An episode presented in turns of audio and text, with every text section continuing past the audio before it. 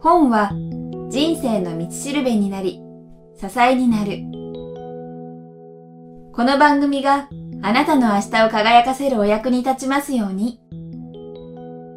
人生を変える一冊。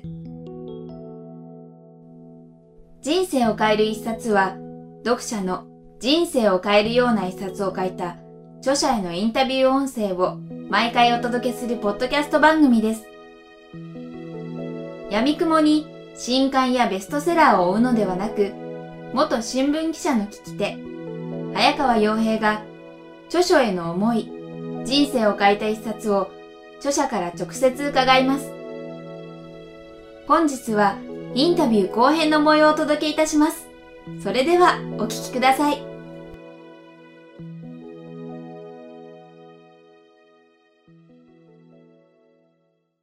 これはぜひですねみんな多分知りたいことだと思うんですけど、はい、先ほどの冒頭で連載を書いてお金をもらいながらっていうところがあったので、少しだけ答えは出てるんですけど、はいはい、やはり気になるのが7年そうですね。お金はどうしてたのっていうことでですね、はい、当初その70万円をっていうところからあって、途中でイギリスでちょっと働いたりとか、はいはい、その辺もあの本からは少し察することができたんですけども、えー、実際その連載のものだけで結構成り立ったものなのか、はい、成り立ちましたね。あの完全にそれではカバーしきれなかったですけれども、はい、その前にただ貯金で行こうと思ってたんで、はい、サラリーマン3年やった時にお金貯めていった分もあったんで、それと連載分ですね、それでなりましたね。まあよく聞かれるからお答えしますと、7年半で500万ぐらいか。そんなもんって言ったらあれですけど、うんじゃあ1年100万かかんないってことですね単純に割ると。そうですね。大体自転車旅行だったら1年70万ぐらいじゃないかなと思いますね。私もタイとか行った時って、本当に安宿だったら2週間ぐらいで全部入れて2万円ぐらいでだったと思う。多分それでもむしろもっと安くやる方法ってあったと思うんですけど。そうですね。交通費かからないですからね。そうですよね。さっきもその40日あの強盗にあった後に、っていうところも僕もそのなんかお金も気になって、あ、そうか、じゃあやっぱりどうしてたんだろうと思ったんですけど、そうか。でももう最初からこの本の中でも、基本は当然安宿みたいなところで。もちろんもちろん。ただ、とテントですよね。ただ、確かイタリアかどこかのベネチアでしたっけ、かどこかの時はそのちゃんとした宿に泊まった時もあったっていうのがあったので、メリハリも多少つけてたとは思うんですけども、ね、まあ少し謎が解けたんで、多分リスナーの方も知りたいところだったと思うので、そうですね。はい、あえて聞かせていただきました。はい、それともう一つ、やはり、さらっと石田さんがもう各国の人たちと、うん、まあ英語だったり、アラビア語だったり、いろいろ話してて、いや、すごいなと思ったんですけど、はい、言葉っていうのは、コミュニケーション能力高ければある程度通じるところあるとは思うんですけど、うん、やはり事前にある程度世界で使いそうな言葉、英語はもちろんですけど、勉強されてたんですか？いやいや、もう全然で、最初英語はまあね、ずっと大学までやってるから、はい、で、結構英語得意だったんですよ。はい、だからいけるだろうと思って、だからアメリカに行ってからはもうあのスペイン語を勉強しようと思って、はい、でスペイン語の本も持っててたんですよ、はい、テキストを。だけど結局全然英語がダメだってことが分かり、はい、それからはもうアメリカはずっと英語を頑張ってたんで出発から持ってたそのスペイン語のテキストは全く開かれることなく、カバンの奥底にしまられていて、本当に行ってからですね。だからスペイン語に限らずどの言葉も本当現地に行ってから叩き込むんですけれどもあのコツがあるんですよ。コツ。はい。具体的に言えば、はい、まず最初にあの役人捕まえて国境の、はい。うん、それでそいつに聞くと使う言葉を。1日目に覚える言葉っていうのは、まあ、数字と挨拶ですね、はい、と、まあ、ありがとう、はい、でそれを手の甲にマジックとかで書くんですよ。油性マジックとかで、はい、でそれを見ながら自転車漕いで覚える暗記する、はい、で2日目に覚える言葉っていうのが英語で言うたら「a little」と「very」と「good」ただ「beautiful」とか、なぜかというとまず一番最初に現地の人とコミュニケーションする場所ってあの食堂なんですよね。うん、でそこでまずやはり異国の人がやってくると、田舎の人々はこっち見るじゃないですか。そこで黙々と食べててもね、はい、進まなくて。でやはり現地の人で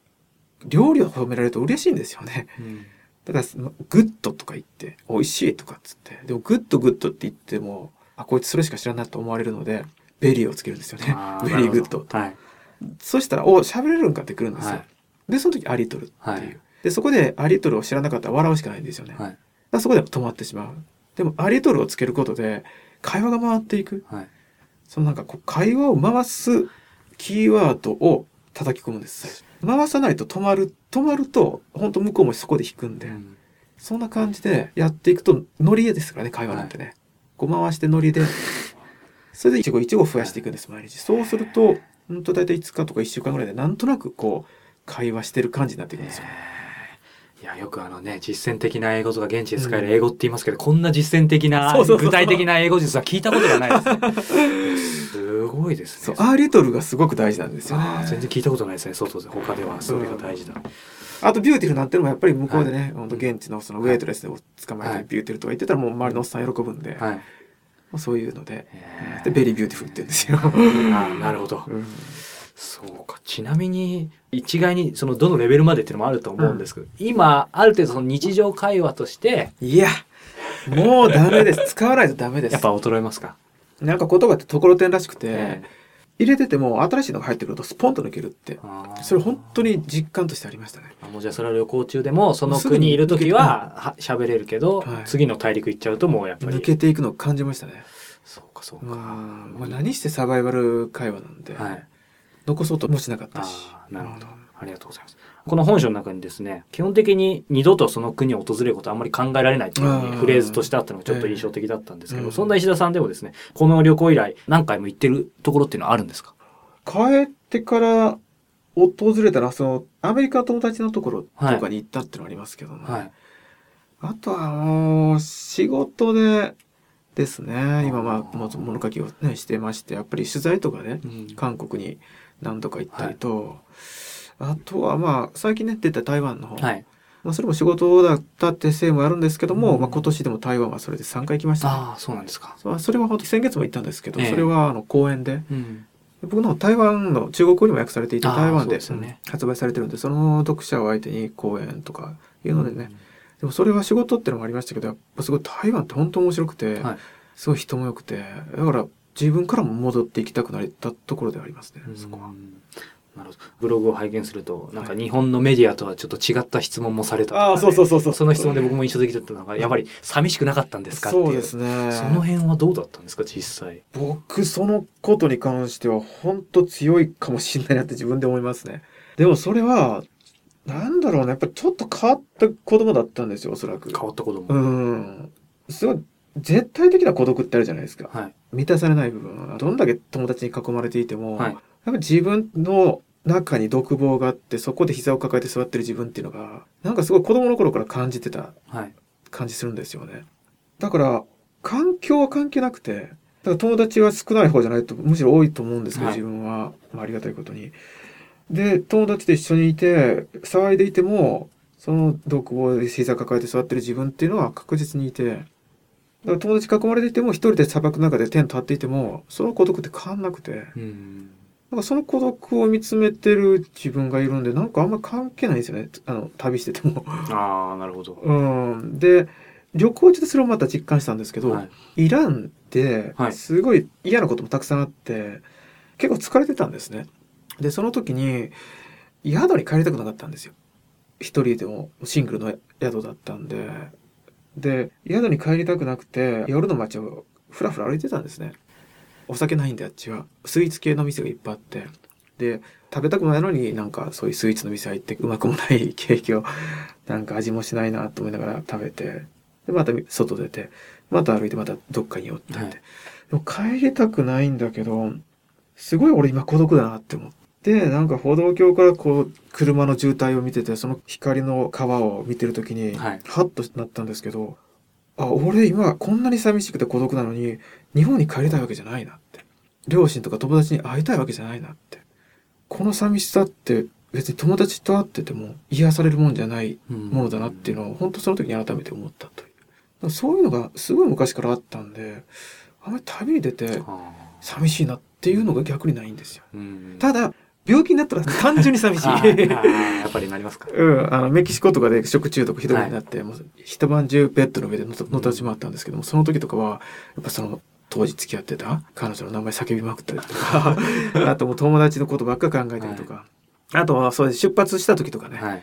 ほんと出発してもう何日かはずっと友達の夢見てましたね。あそうなんですか。だから本当出発して1週間ぐらいは、ゴールする夢ばっか見てましたね。へみんな迎えに来てくれて、はい、出発がすごい70人ぐらい送ってくれたんですよ。はい、関空まで送りに来てくれて、で、その人たちがみんなで迎えに行ってきよくやったねっつって。で、目が覚めたらテントの中っていうね、うん、そういうの続いてて、やっぱその時は寂しいと思いましたけど、うん、慣れちゃい慣れちゃいましたね。なるほど。ありがとうございます。ここまで世界の自転車の旅でのお話伺ってきたんですけど、当然帰国して、旅の中でも気づいたことあると思うんですけども、改めてその気づいた逆に日本の、まあ、いいところとか好きなところっていうのはどういったものがありますか、まあ、やっぱり優しいところですね。優しい人が。うん。まあその優しさもねいろんな種類があってね、うん、それが果たしてどこまで本物の優しさかってわかんないですけど、はい、習慣として微笑みがあってまあ帰ってきてすぐにびっくりしたのが、はい、道路工事やってて誘導のおじさんが頭下げてにっこり微笑むわけですよ。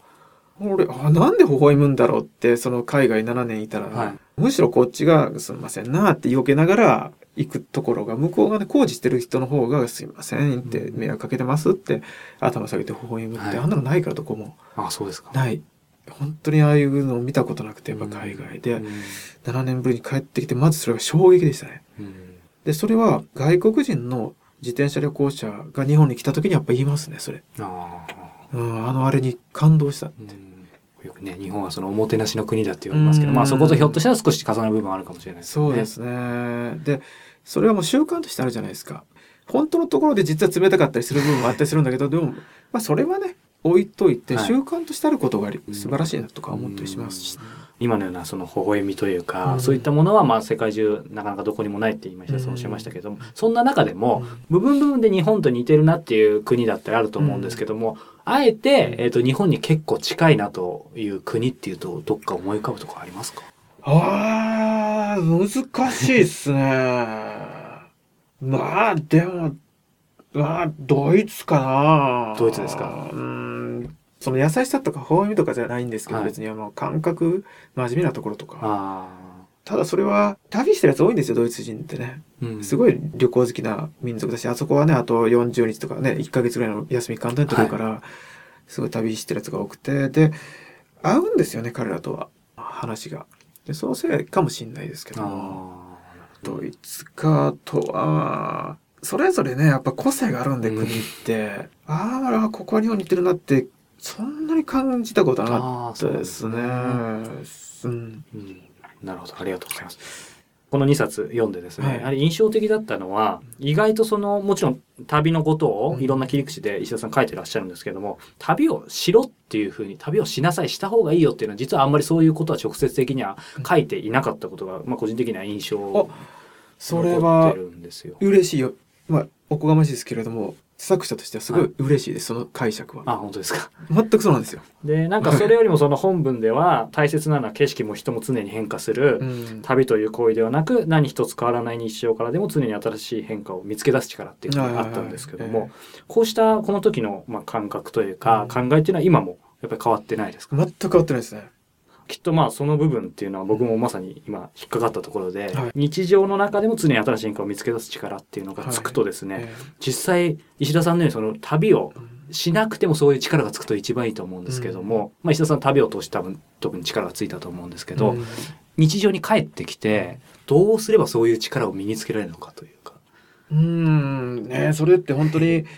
頑張って身につくものかどうかちょっと分かんないですけどね、はい、意外とこれはやってる人多いから別にそんなアドバイスにならないかもしれないですけれども、はい、なんか書くっていいんじゃないかなと思いますね。だからね、最近本当ブログとか書く人多いから、ツイッターとかにしても、もうね、日常的なことになってるかもしれないですけども、うん、やっぱり書くことで意識が漠然としたものが形になる、はい、それが習慣づくと気づきやすくなりますよね、いろんなことに。うん、四季の変化だったり、はい、人の表情だったり、言葉にはないその裏の国旗も、言葉とか、そういうのは、やっぱり自分が文章を書くことによって訓練させられると思うんで、ですね。あとまあ、僕なんか本当食べることがすごい好きなんで、はい、これはね、どうなんでしょうね。僕の性格かもしれないですけども、落ち込まなくなったんですよね、旅をして、本当に。うん、で、簡単にしんどい時はやっぱあるんですよ。はい、だけど、僕のその自分を元気づける薬っていうのは、明日の朝の朝飯なんですよね。コーヒーとトーストっていうのがすごい好きで、はい、明日の朝の自分が入れる香り高いコーヒーとバターをたっぷり塗ったトーストを想像するだけで顔がにやけるっていう。それでなんかもうああ明日になりゃいいことが待ってるって気持ちになれる。はい、だから、つまりまあ、本当明日っていうことを具体的に想起させるもの、うん、アイテムとして僕にとってはそのコーヒーとパンっていう。アイテムを使って自分をそっちへ持っていくっていうのを、ほとんど無意識ですけどね、やってますね。うんなるほど。ありがとうございます。さあ、そしてですね、この番組で、えー、一番やはりお聞きしたい質問でですね、あの、旅行中もきっと、まあ、本も読んだりもしてたと思うんですけども、はい、石田さんご自身のですね、人生に大きな影響を与えた一冊があれば教えていただきたいんですけども。はい2冊でもいいですか？はい。よく言われます。やっぱり。ぜひぜひお願いします。1冊目は、まず僕の本当にこの旅がね、今の作家という道に導いてくれたんで、この旅のきっかけとなった1冊は、まあ、これ本当月並みなんですけども、あの、上村直美の青春山にかけてっていう。はい、あれを日本一周中に読んだんですよ。で、それは九州だったと思うんですけど、どっかの、なんか納屋でずっと一日泊まってたんですよね。うん神社かなんかの納屋だったんですよ、はい、雨がひどくて、はい、もういいや今日はって思って本当納屋の薄暗い納屋でその青春山にかけて雨の音聞きながらずっと読んでて、はい、なんかそんな寒々しい状況の中ですごい気持ちだけはものすごい体中が熱くなってて、はい、本当冬の雨でねすごい寒くって、うん、惨めなその状況の中で心はものすごい豊かで、はい、その中では上村直美の本当に多分少女作なんですけど、はい、彼は本当にほとんど金もないような状態で密航に近い形でアメリカに渡ってでもう現地で働きながら現地の山に登り続けるっていう青春参加なんですけどもまあやってることが結構破天荒で本当に捕まったりもしたのかな、うん、違法な働きながらですからね。そういう移民局とのまあ追いかけっこ的に世界を回りながら山に登るっていう、はい、あこんなことでやれるんだっていう。でそこには本当人間らしさも出てるんですよね。すごくビクビクしながらだったり弱虫な彼がいたりすごい等身大で書かれていてなんかすごく自分にもできるんじゃないか。っていうかまああと世界がすごく身近に感じられて、はい、でやっぱ次日本一周したらどうしようかって考えてた時に、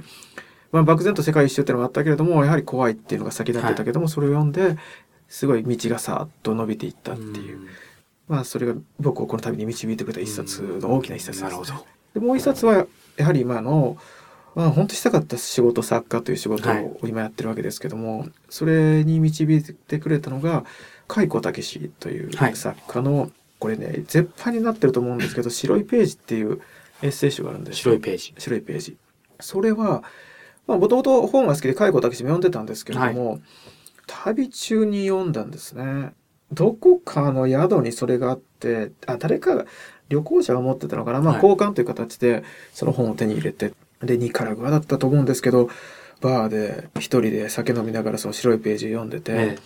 そこで海子武が水のこと書いてるんですよね。どっかの岩肌にしがみついてその岩肌からこう水がどんどん滴ってくるのがあってその岩肌に何本もその水が滴っててその一つ一つ味が違うと。でその岩にしがみついて口を上に向けてその落ちてくる水を飲みながら味比べをしたみたいな感じだったと思うんですけども、そういうこと書いててその表現がもう彼の表現ってのは本当すごくて、はい、その時言葉の可能性っていうのをにびっくりしたんですよね。まあ、それまで解雇の本読んでたんだけどその時すごく自分の旅してる状況とあとバーで酒飲んでる状況でその言葉っていうのが一つになってうわーって広がったんですよ。言葉ってこんなにすごいんだなっていうのを改めて思って、うん、自分もそれをやりたいなっていうのを本当に意識した瞬間の一番大きなやつですね。うん、実際私も石田さんのあの本を拝読してまさにそこにある匂いとか温度とか空気感とかやっぱ伝わってきます、そうですね、うん、それを伝えるのが面白いし、僕のあの時感じたものを衝撃をやっぱ伝えたいって思いがありますね、今は。特にこういう旅行エッセイストのお仕事ってそれを一番伝えられるかって結構そうですね。難しいけどでも伝わったらやっぱ嬉しいですよね。そうですね。それを伝えないとやっぱり旅行機じゃないと思いますしね。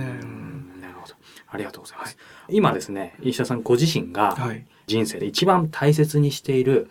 こと、もの、概念でもいいんですけども、一つ挙げていただくと何でしょう？いや、もう仕事なんですよね。ああ、素晴らしい。鏡じゃないですか。もう本当あの、仕事ですね。すぐに今仕事って頭に来てしまったんで、もう完全ワーカホリックなんですけど。ああ、俺ほんと頭の中仕事だけだわ。悲しいぐらいに。その仕事っていうのはまさに旅行エセストということなので、旅で経験されたことを書いて伝えて、まあ、みんなに何らかのっていうことなんですか？そうですね。ただ僕、今ね、肩書きとしては旅行作家って言うしかないっていうのはやっぱり旅行したことしか書いてないんで、はい、で本当はね、さっき早川さんもおっしゃってたように、旅行を伝えたいわけじゃないんですよね。で、僕の本って、まあ、旅行をモチーフには書いてますけれど、そこに書いてるのって、人間のドラマとか、で、そっちの方が僕は書きたくて、うん、本当ね、夢ですけどね、やっぱ小説とか、そっちをね、やっていきたいと思っていて、ただまあ今はとりあえず旅行も好きだから、それを並行しながらねやっていこうと思ってます。うん。えー、はい。その小説だと例えばまあいろんな構想とかあるともうすでに書いたものともひょっとしてあると思うんですけど、はい、その小説は当然そのご自身を例えばモチーフにするとかじゃなくてなんかイメージってあるんですか？そうですね。あの、詩小説ってまあね、一つの日本のね、はい、文学の一つの流れがありましたけども、はい、結構あれ好きなんですけれども、嫌なところもあって、うん反面教師的になんかひねくれてるんかもしれないですけどもなんかあのやっぱ三人称の小説書きたいなっていうのがなんかあるんですよね。小説もいいのはいいんですけどやっぱりお前のことどうでもいいよっていう 感じを抱く時が結構あって、はい、だから僕旅行記だから当然ね旅行記は一緒、はい、あの一人称で書いてはいますけれども、はい、そこは常にあの意識してるんですよ、お前の独白はいいよっていう、お前のことなんかどうでもいいよっていうのがあるんでだから、突き放してる部分がありますね。あの、これまでの本にしても。だから、まあ、自分の書きたいのは三人称で面白くて、で、あとまあ、まあ、まあ結局やっぱし、あ宇宙文学なんでね、はい、その人間の面白さっていうところを、やっぱ書いていこうとは思っていまして、まあ、いろいろ構想ありますけど、まだね、形になってないんで。なるほど。じゃあまあいずれは小説家デビューしてる可能性いやまあでも本当ね難しい世界なんでね。ただまあ並行して、はい、まあ旅行も好きなんでそれと並行してやっていければなと思います、うん、なるほど、まあ今当然並行して旅行という言葉が出たのでですね、はい、今後のアドベンチャーというかですね旅例えば行ったことないけどここ行ってみたいでもいいですし、なんかもっとその構想的に、この間の新刊だと台湾の、えー、フォトエッセイでいろいろ食べてっていうところがありますけど、何かありますか？そうですね。まあこれは仕事になっちゃいますけど、まあ来年オランダの方に行って、この人と自転車の関わりとか、はい、そこら辺を取材しながら走るっていうの、うん、そういう企画があるんで、目の前にあるのはとりあえずそれなんでね。はい、それ以外では、オーストラリア行ってないんでね。あ、そうか。うん、あ、でも本でも書いてありましたね。そうですね。それは、まあ、最近ちょっとあの、人が書いた本の解説を書かせてもらうことによって、それがオーストラリアの本だったんで、はい、それを読んでやっぱ面白そうだなって思ったんで、うん、まあ、オーストラリアはね、いつかはと思ってますけども、うん、まあ何せ頭の中仕事だらけなんで、とりあえず仕事がなくなったらね、ちょっとオーストラリアに行こうかと思いますけれども、とりあえずガンガンまずは書きたいことを書いていこうと思います。なるほど。はい最後になんですけども、ワーカホリック、仕事中毒な石田さんですけど、やっぱり楽しそうだなっていうところを感じてですね。好きだからね、この仕事が。はい、やっぱりその好きなことを仕事にしてるっていうことで、この番組聞いてるリスナーの方も、やっぱりなりたい自分になりたいとか、はい、その仕事、好きなことをワクワクしていきたいけど、その一歩まだ踏み出せてない方っていっぱいいると思うんですけれども、そういった方に向けてですね、最後にアドバイスとかメッセージを一言いただければと思います。そんな偉そうなこと言えないっていうのがね あって、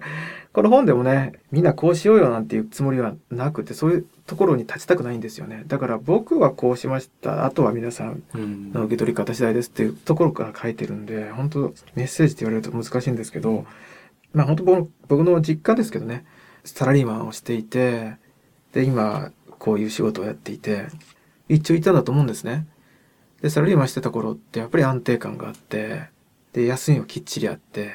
では自分で言うのもまあいやらしいんですけど仕事はそんなに悪くなかったんですよ。むしろいい形でやらせてもらっていて。ですごい好きだったんですねその仕事も、はい、でサラリーマンという生活も悪くないと思ってたんです。で今辞めて好きな仕事やってます。で休みはっきりとありません。っていうのは仕事してる感覚はないんですよね。趣味をずっとやってる感覚なんで休もうっていう観念がまずない。それと睡眠時間もめちゃくちゃ少なくなりますね。削りまくってデメリットといえばその本当に休みの間もずっと仕事考えてしまう。あと、割がやっぱ合わないですよね。あの、それだけ仕事してるけれどこれだけやって。まあ、今のところありがたいことにトータル、その収入で言えば別に下がっていないんで、ただ来年がわからない。連載今ね、4本ぐらいさせてもらってますけど、1本切れたらドーンと下がるし、だから本当にあの安定感はない。まあ、どっちも一長一短で、今もし人生やり直すとしたらどっち選ぶかって言ったら、200%やっぱり今を選ぶんですよ。うん、やっぱり好きなことっていうのをやるっていうのは、本当に素晴らしいんですよね。ストレスとかないんですよ。苦しさはあるんです。わかる。すごい苦しさはもしかしたらサラリーマン時代あるかもしれない。書けない時とか、地獄の苦しみがあるんですけども、でもストレスじゃないんですよね。で、明日のコーヒーとパンを考えるだけでにっこりできる ぐらいだから、楽しいんでしょうね、やっぱりね。うん、苦しいんだけど楽しい。うん、だから本当にもし、やりたいことあるけれども、踏み出せないんだったら、やって後悔はないんじゃないかなっていうふうに僕は思って、うん、まあ自分はねこれからもうそういう気持ちで、うん、えー、チャレンジしていきたいなと思ってます、うん、なるほど。ありがとうございます。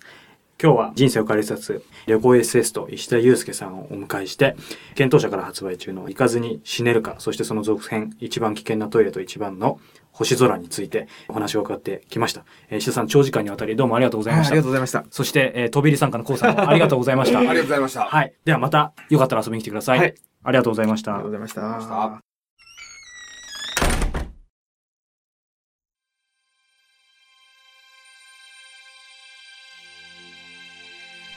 本日のインタビューはいかがでしたか？これまでに配信したすべてのインタビューは、人生を変える一冊のサイトより無料でダウンロードできますので、ぜひお聞きください。人生を変える一冊がスタートしたのは2008年10月。了承を書いた著者と人生をよりよく生きたいと願う皆さんをつなぐ架け橋になりたい。そんな思いからこれまで無料でお届けすることにこだわり続けてきました。おかげさまで多くのリスナーさんと著者の皆さんに応援していただき、ここまで番組を続けてくることができました。今もなお無謀と言われる無料配信ですが、今後も一人でも多くの人に届けたいとの思いから、できる限り継続していきたいと考えています。